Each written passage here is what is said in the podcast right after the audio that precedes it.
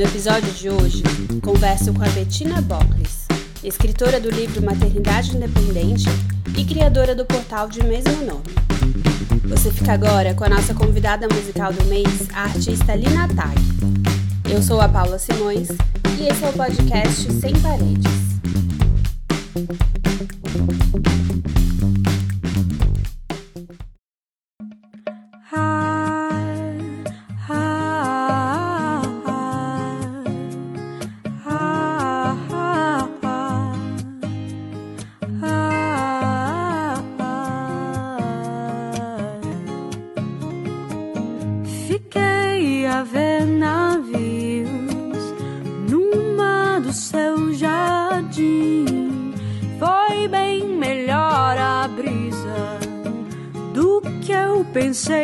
Pensei que iria ser.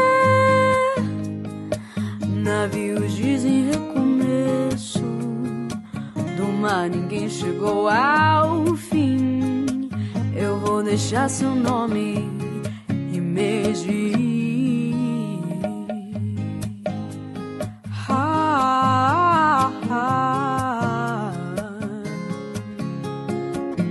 Você tem seus motivos os cacos no jardim. Não vou tentar juntá-los, melhor deixar o mar varrer. Navios dizem recomeço, do mar ninguém chegou ao fim. Eu vou deixar seu nome emergir. Cartas Imergir las fotos, imergir las datas, imergir los discos,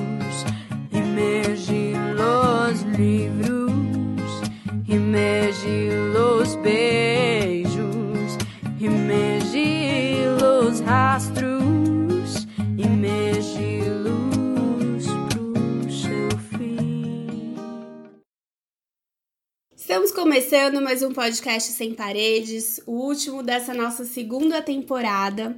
Eu trouxe aqui para conversar com a gente a Bettina Bocles. Antes de eu falar um pouco mais sobre ela, eu quero que ela fale sobre ela, ela se apresente.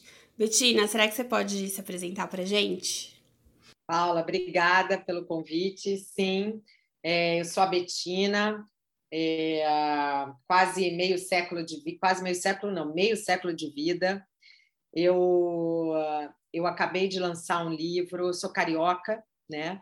Formada em comunicação, atuei sempre em marketing e agora acabei de lançar um livro que se chama Maternidade Independente, um jeito diferente de formar uma família, onde eu coloco toda a minha experiência, a minha vivência, insights, informações sobre essa nova maneira né, de você poder exercer o direito à maternidade, né, que eu chamo, eu intitulei de maternidade independente, e não de produção independente, como a gente vê muita gente falando, né, porque eu acho que maternidade é um ato de amor e não uma produção, né? Então requer muito sentimento, muita, muita emoção por trás disso para ser chamada de produção. Né? Então, eu, eu intitulei de Maternidade Independente. Então, eu trouxe você aqui justamente para a gente conversar sobre, sobre esse processo, né? É, hoje em dia, mulher, a gente reflete muito sobre questões relacionadas à vida afetiva, vida amorosa, relacionamento. Para quê? Porque como que a gente quer esses relacionamentos? E às vezes eles podem não fazer sentido, a gente pode não encontrar pessoas que façam sentido, que se adequem àquilo que a gente acredita que é companheirismo, parceria. E aí a maternidade acaba ou sendo deixada para trás ou se tornando um desafio ainda maior de concessões, né? Sobre como, quais os termos, o que, que você vai abdicar, o que, que você vai fazer para você se tornar mãe, se esse é o seu sonho. E eu acho muito legal dessa sua história, do seu livro, do seu site, é que ele mostra uma alternativa para isso, né? Um processo diferente, uma forma diferente de pensar, né, nesse caminho, nessa jornada para se tornar mãe. Então eu queria entender um pouco como que foi para você, assim, pensar e não, beleza, eu vou ser mãe, independente se eu tenho um parceiro, é o que eu quero e vamos lá. É, eu, eu acho que você tocou em alguns pontos muito importantes, né? É, a gente tem né, na nossa sociedade, nosso modelo né, de sociedade, ele tem aquele quadradinho que é, nossa, né, toda mulher tem que encontrar o seu homem né, para casar, para ter um filho. E, mal ou bem, era isso que eu também queria. Eu estou dentro desse modelo né, social, digamos assim. Só que você vai vendo sua vida, eu tive vários relacionamentos e tudo, e nunca achei que era o momento de eu realmente né, ter uma coisa séria, um relacionamento sério, a ponto de ter um filho. E alguns até eu queria, mas não me quiseram. Então, a, a vida é assim, de todas nós, né? Diversos relacionamentos. E começou o trabalho realmente a entrar num ritmo forte, você vai tendo a sua independência, aí vai né, é, se destacando, e aí você vai deixando de lado a maternidade. Né? Falar, ah, não, deixa, a ciência resolve, vai. Eu estou aqui, deixa para mais tarde, quando for mais tarde eu resolvo. E aí chega nesse momento e você tem uma ansiedade muito grande que você fala assim, caramba, eu me lembro que eu estava com 39 anos assim, falando, meu Deus, e agora? O que vai ser daqui a 40 anos na minha vida? né? Então você você começa a refletir e ver o seguinte: caramba, eu preciso até eu achar um, uma pessoa, até eu me relacionar sério, até eu casar, até eu ter filho, quanto tempo isso não vai demorar, né? E, e, quando eu pensei, é claro que isso tudo é um processo, né? Você você não pensa eu vou ser mãe independente porque é uma coisa muito contra a linha natural das coisas. Então você tem que absorver esse conteúdo na sua cabeça para você entender que essa pode ser uma alternativa. E aí vem a referência, porque eu não tive, não consegui achar na internet há oito anos atrás nenhuma referência de maternidade independente no Brasil. Nenhum livro, nenhum site, nem nada. E aí eu comecei a procurar lá fora, porque nos Estados Unidos, em outros países, Espanha, né? Eu também procurei em outros, Israel e, e, e Austrália. Lá é muito mais desenvolvido esse assunto, lá é muito mais amplamente divulgado. Lá existem leis que ajudam as mulheres que querem ter filho de forma independente, enquanto que aqui a gente tem uma distância muito grande. Então, minha referência que eu consegui na época foi a dos Estados Unidos. Eu até coloco ela no livro que chama-se Mickey Morissette. E ela escreveu um livro em 2005, falando toda a experiência, um livro enorme, falando toda a experiência dela. E isso me deu uma luz assim muito grande. Fala, nossa, então existe, né? Então eu posso realmente fazer. É, você começa a pensar um monte de aspectos, como é que vai ser quando a minha filha nascer, quando meu filho nascer, o que vai acontecer, vamos sofrer preconceito, bullying, etc. Então, assim, são um monte de questionamentos que acontecem na sua cabeça para isso, né? E uh, eu acho que a minha, a minha vontade, quando eu comecei a escrever o livro, primeiro eu fiz o site, depois o livro, é exatamente esclarecer vários pontos que ficam na nossa, na, nossa cabeça, né, como forma de ansiedade, como forma de desconhecimento, e eu senti muito isso, um desconhecimento generalizado das pessoas ao meu redor, não sabendo o que era doador. Quer dizer, doador, doador é o quê? Né? É uma palavra que não está no nosso dicionário do dia a dia. Do médico está, né? Do médico ali é o que ele mais faz na vida, mas na nossa, né? Não representava nada. Então é toda uma construção, né? Que você tem que fazer do conhecimento que eu levei vá muito tempo e eu queria encurtar esse tempo para as pessoas poderem pelo menos ter o acesso à informação, né? E no livro eu não tenho um posicionamento faça não faça. Olha, se você fizer, você tem que pensar nisso. Para fazer, você tem que ter alguns pilares importantes de sustentação, né, e autoconhecimento para seguir em frente. Então, eu mostro caminhos porque a decisão é da mulher, né? É de quem realmente precisa ou quer fazer, né? É, então, até eu achar o seu site, eu fiquei pesquisando e eu achei muito, muito poucas matérias na mídia sobre o assunto. É, até poucos relatos pessoais sobre o assunto, muito pouca informação e a maioria das informações que eu achava, assim, principalmente sobre, por exemplo, você fez é, reprodução assistida com doação de sêmen, certo? Sim. E, e o, o que eu achava era muito mais as clínicas. E eu fiquei pensando, mas gente, como que eu, se eu fosse fazer, como que eu saberia que clínica que é boa, que não é? O que, que é propaganda, o que, que não é, o que, que eu tenho que procurar, que você tem um selo de qualidade sobre isso, se existe, sei lá, uma denúncia, são Nossa, umas coisas assim. Tô gostando desse assunto. Porque você está me dando mais ideias boas. Então, viu? eu achei muito difícil, muito difícil, porque não tem mesmo. Não tem, por exemplo, uma matéria de alguém falando que, olha, o passo a passo é esse né? Visite quatro clínicas, visite, pergunte sobre XYZ, pergunte não tem. E aí eu queria saber como que foi o teu processo É. para entender esse meio, né? Essa ciência mesmo que você falou. Não, meu processo foi o seguinte: é, eu fui no meu, no meu ginecologista, na época, eu tinha 38, 39 anos, e a gente ficou conversando longamente, porque eu expliquei para ela: eu quero ser mãe, né? Eu realmente quero. Como é que eu faço?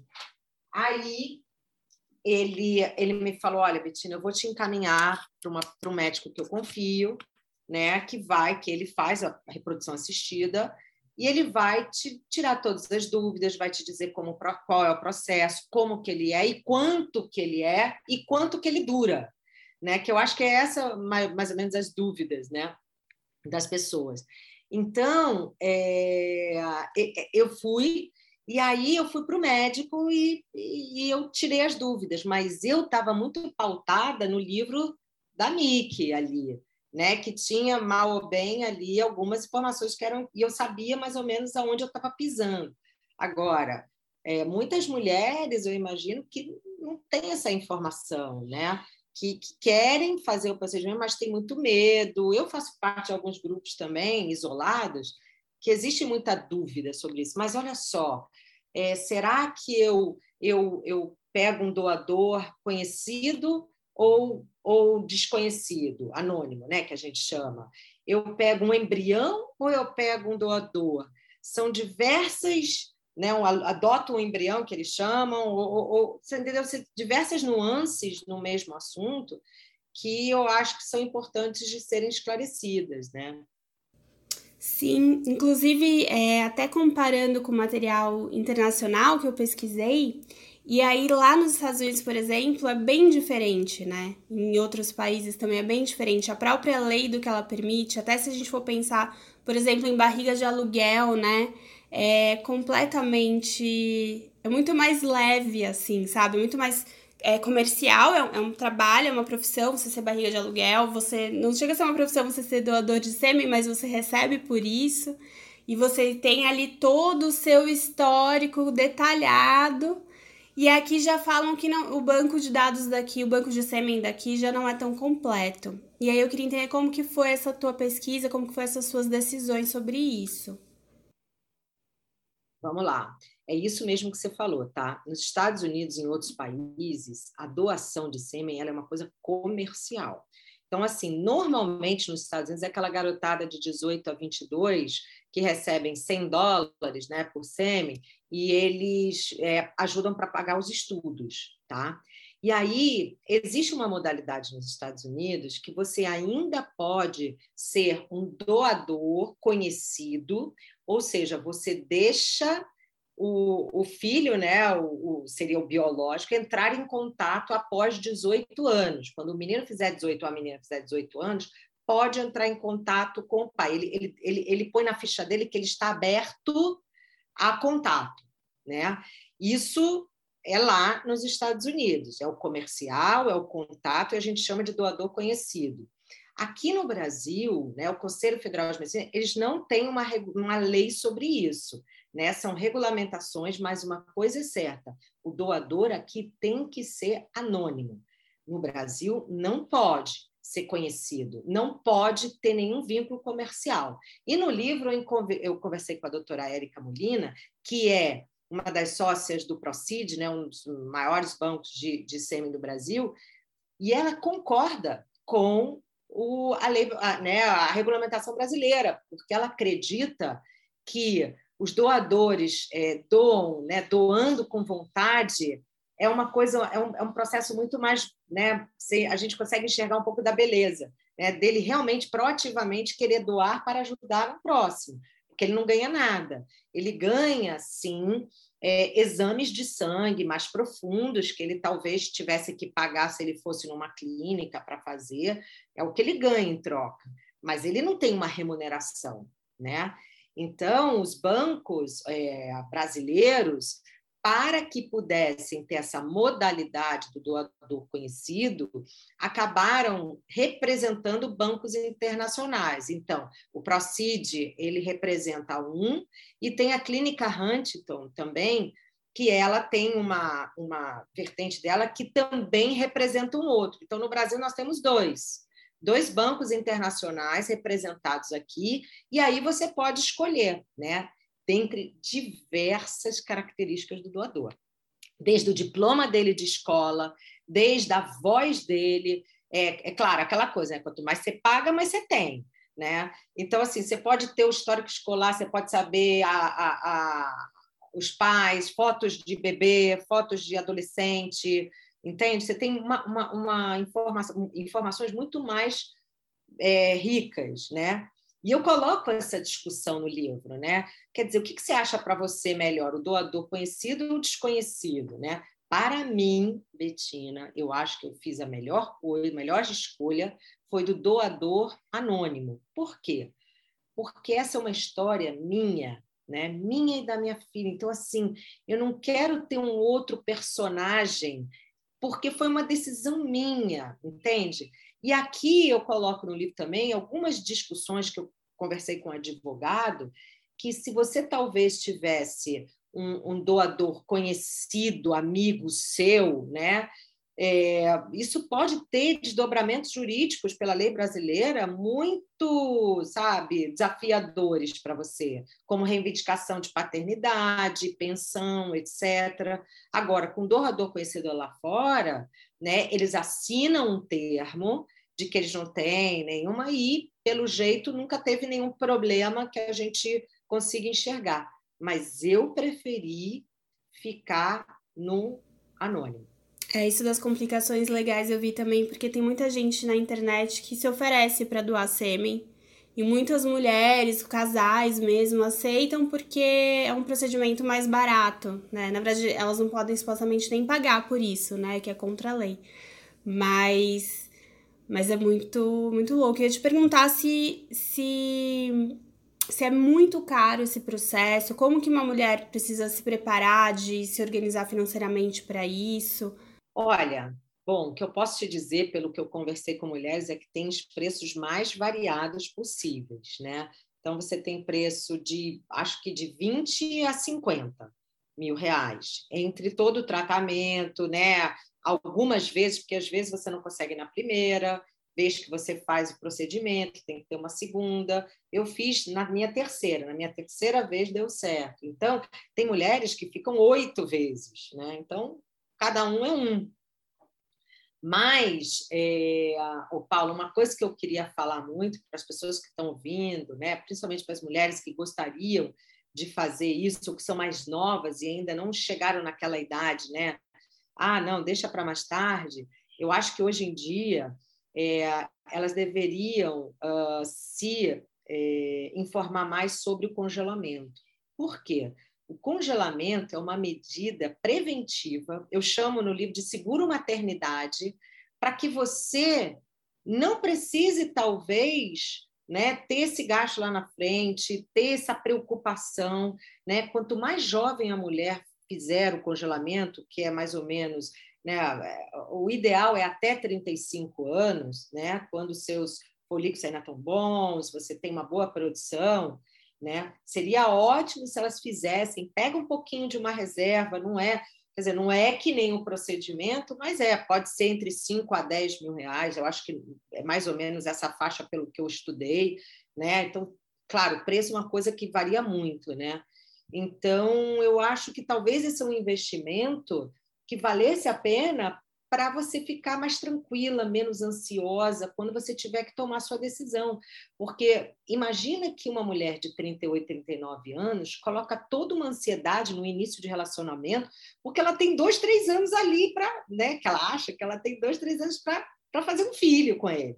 Né? O que deveria ser o contrário, ela está tranquila, né? certa de que ela está num relacionamento bacana, que vai fazer bem, que é o que ela quer para a vida dela, e aí pega o óvulo que ela já tem lá, pega o, do, do, o, o sêmen do marido, ou do namoro, que seja, e aí realiza o procedimento, entendeu?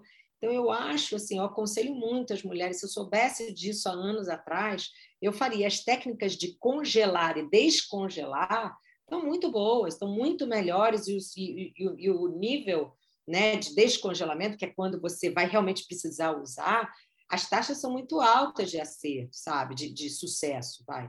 Então, eu, eu, eu sugeriria bastante assim para as mulheres pensarem nisso. Você falou sobre as tentativas, né, que você conseguiu na terceira tentativa. E quais dicas você daria assim para as pessoas prepararem psicologicamente para essa jornada, né? Eu acho assim, Paula, eu acho que tem alguns pilares que as mulheres que vão se preparar para essa jornada precisam ter em mente. Primeira coisa é o psicológico. Você vai me perguntar, qualquer mulher pode ser mãe independente? Eu vou te falar que não.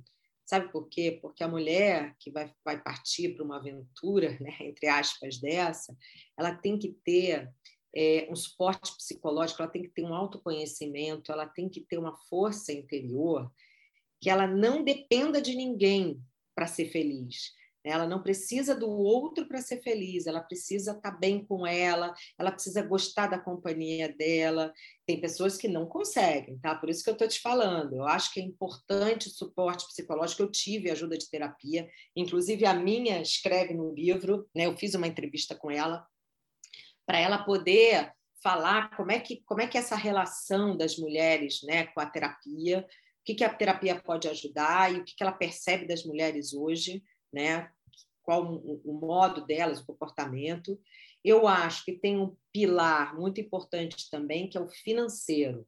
Né? Não adianta você partir para um, para um projeto desse sem ter um respaldo financeiro, sem saber, porque o, o, o, o procedimento é um só investimento que você vai fazer. Você tem milhões de outros, tem parto, né? tem cuidar da criança, tem todos os investimentos da criança, né?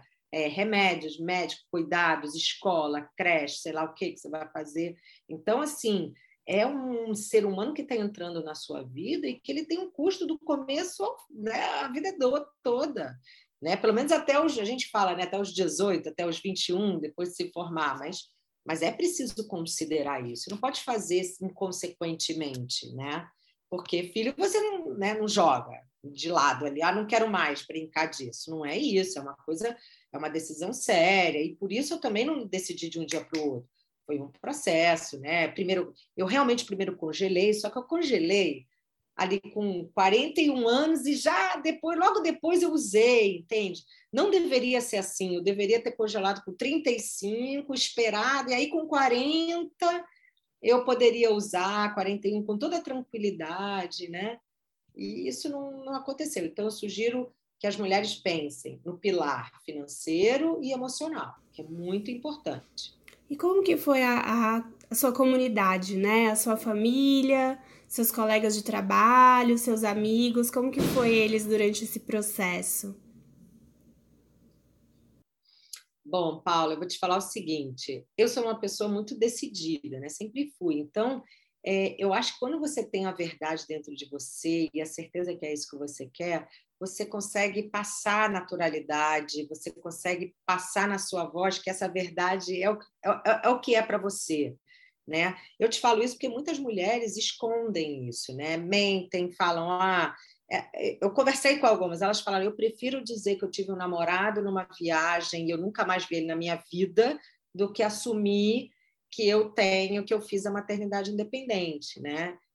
Cada um é um nisso, mas a minha família foi super bem, até porque eles sabem, né, que eu, eu, eu sempre quis, eu sempre namorei e quis casar mesmo, mas não deu, não consegui, não, não foi uma coisa que aconteceu comigo. Aí eu vou fazer o quê? não vou, não vou exercer o meu direito à maternidade, que eu sempre quis ser mãe. Né? Então, eu achei que essa era uma alternativa para mim, né? que cabia no meu estado emocional, financeiro e que valia a pena eu fazer. Né?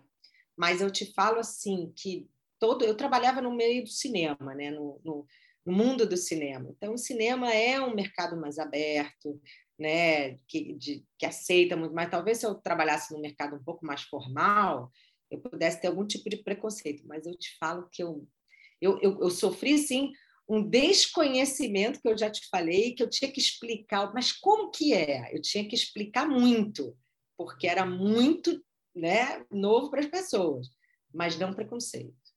Você não sentiu assim? Porque a mulher ela tem vários validadores sociais, né? É... Você não sentiu algum impacto em relação a esses validadores? assim, das pessoas, da reação das pessoas? Engraçado você falar isso, Paula, porque um dos comentários da terapeuta e, e, e meu no livro é o seguinte: quando você tem 20 anos, você se preocupa muito em ser aceita socialmente no seu grupo. 30 também, porque você está começando sua carreira, né? Você está meio que já acelerando sua carreira. 40 anos, você já fala, meu, eu não roubei, não matei, pago minhas contas. Aí essa associação, eu acho que é uma curva decrescente, né? Ela vai perdendo sentido, perdendo essa forma, né? Com 50 então que eu tô, nossa, zero. Então eu, eu, eu, eu não, não diria que isso teve impacto não. Um grande foda-se então, assim, minha vida, é o que faz. É, digamos que isso aí. É, é e com a sua filha, vocês já conversaram sobre isso? Ela sabe? Como é que foi esse processo? Já, Paula, é o seguinte, é, eu, eu, eu, dedico um capítulo também para falar disso, porque é as coisas que as pessoas mais perguntam, né? A aceitação da filha, da minha filha Catarina e tudo. Então, eu, eu é claro que né, você tem que falar de acordo com o que ela pode entender. Né? E eu sempre fui uma pessoa que falei a verdade. Então, quando ela tinha né, três aninhos, ela me perguntou, mamãe, cadê meu papai? Eu falei, olha, cada família é uma família. A nossa família só tem a mamãe e a Cacá. Tem famílias que têm papai e mamãe, tem famílias que só tem mamãe e tem famílias que só tem papai. Também não vou ficar falando mamãe, mamãe, papai, papai, um monte de coisa para confundir a cabeça dela. Né? Eu só falei, ó, tem essas referências. Ok. Aí na sala de aula dela, um, um, ano depois, dois anos depois, falaram que ela disse que o papai dela morreu. Aí eu falei, ué, se, o, se ela disse que o papai dela morreu, ela entendeu errado, né? Então deixa eu tentar explicar para ela.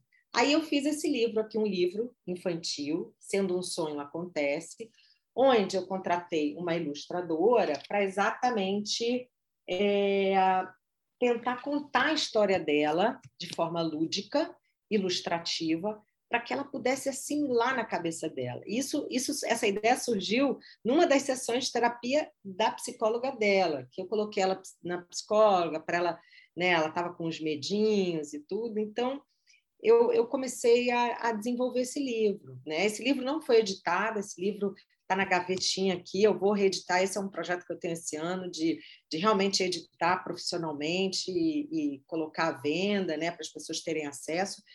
Então, eu, eu, eu, te falo, ela começou a entender. Eu fiz um personagem que era minha réplica, né, para que ela entender que tem a sementinha, né, que o doutor colocou uma sementinha, que vários homens doam essa sementinha para que as mulheres possam colocar na barriga e ter seu bebê né? Uma coisa um pouco mais lúdica para ela aprender. E aí, né, todos têm muito amor, muito carinho, e você tem o papai da sementinha e pode ter um papai do coração. Mais ou menos para ela entender. Isso foi ótimo, achei que ela, ela, ela me fez repetir uma semana inteira o livro, né, para ela assimilar a criança, né, na repetição que assimila. Isso foi ótimo, serviu assim de um de um sabe, de um alívio, acho que para mim e para ela, para ela entender. E hoje ela lida super bem. Eu sempre fui uma pessoa que falei muito no grupo de mães, já falei do meu livro novo, ó, sou isso, sou Betina, falo na escola, falo porteiro, falo para todo mundo. Por quê? Porque eu quero que as pessoas entendam e, e, e, e, que tratam ela de uma forma normal, que isso é a vida dela, né? É o normal dela, né? E como que a gente pode conseguir o seu livro? Onde que a gente compra? Onde que onde está disponível? Ó, o livro do Maternidade Independente é no próprio site, maternidadeindependente.com.br, ou também na editora Jaguatirica, que foi a minha editora que, que lançou o livro, a editora jaguatirica.com.br, ou na Amazon, nas plataformas de e-book, né? Amazon, Play, é, Google Play Livros, da Apple, é, tem também na Livraria Travessa, e tem Kobo, né? O Kobo, que é da Livraria Cultura. E é isso, espero que as pessoas gostem. E... Ai, Betina, eu adorei a nossa conversa. Eu ainda não li o livro, eu tô super ansiosa para começar a ler, quero saber muito esses relatos todos, assim. Eu acho que é uma coisa que eu que tô com 33 eu já começo a, peraí, preciso me organizar, né? Então... Seu seguro maternidade, Paula, pensa nisso. É um Sim. seguro. Você não faz seguro previdência. Agora, com todas essas fintechs, todo mundo falando, invista seu dinheiro, invista nisso. também, Exato. Entendeu? Ter essa opção, né? Poder trabalhar com essa opção sem, sem pressão, sem, sem nada, sem tomar decisões equivocadas, né? Porque às vezes é isso. A gente fala, tipo, ai, precisa de um pai, de uma mãe, ou então precisa de uma dupla para criar. Mas às vezes, quando a dupla tá capenga, não sei se vale a pena, né? Às vezes é melhor. Muitos fazem isso, né? Acham que filho é a solução para os problemas e aí acaba a relação não sendo forte o suficiente e ela se dissolve, né? Total. E eu quero só te agradecer, assim, por ter se disponibilizado a conversar comigo. Fiquei muito feliz. Mas, assim, elucidou, elucidou muitas coisas para mim e para muitas, muitas das minhas ouvintes, com certeza. Muito obrigada a você.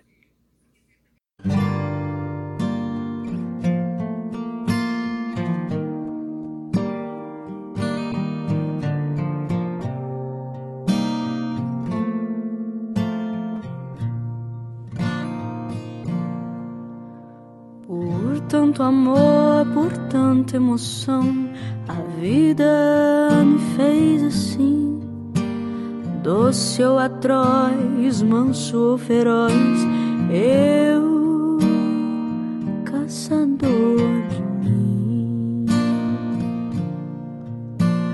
Preso a canções, entregue a paixões que nunca tiveram fim. Vou me encontrar longe do meu lugar. Eu, caçador de mim. Nada temer se não o correr da luta. Nada fazer se não esquecer o medo. Abrir o peito à força, uma procura. Fugir às armadilhas da mata escura. Longe se vai, sonhando demais, mas onde se chega assim? Vou descobrir o que me faz sentir. Eu caçador. de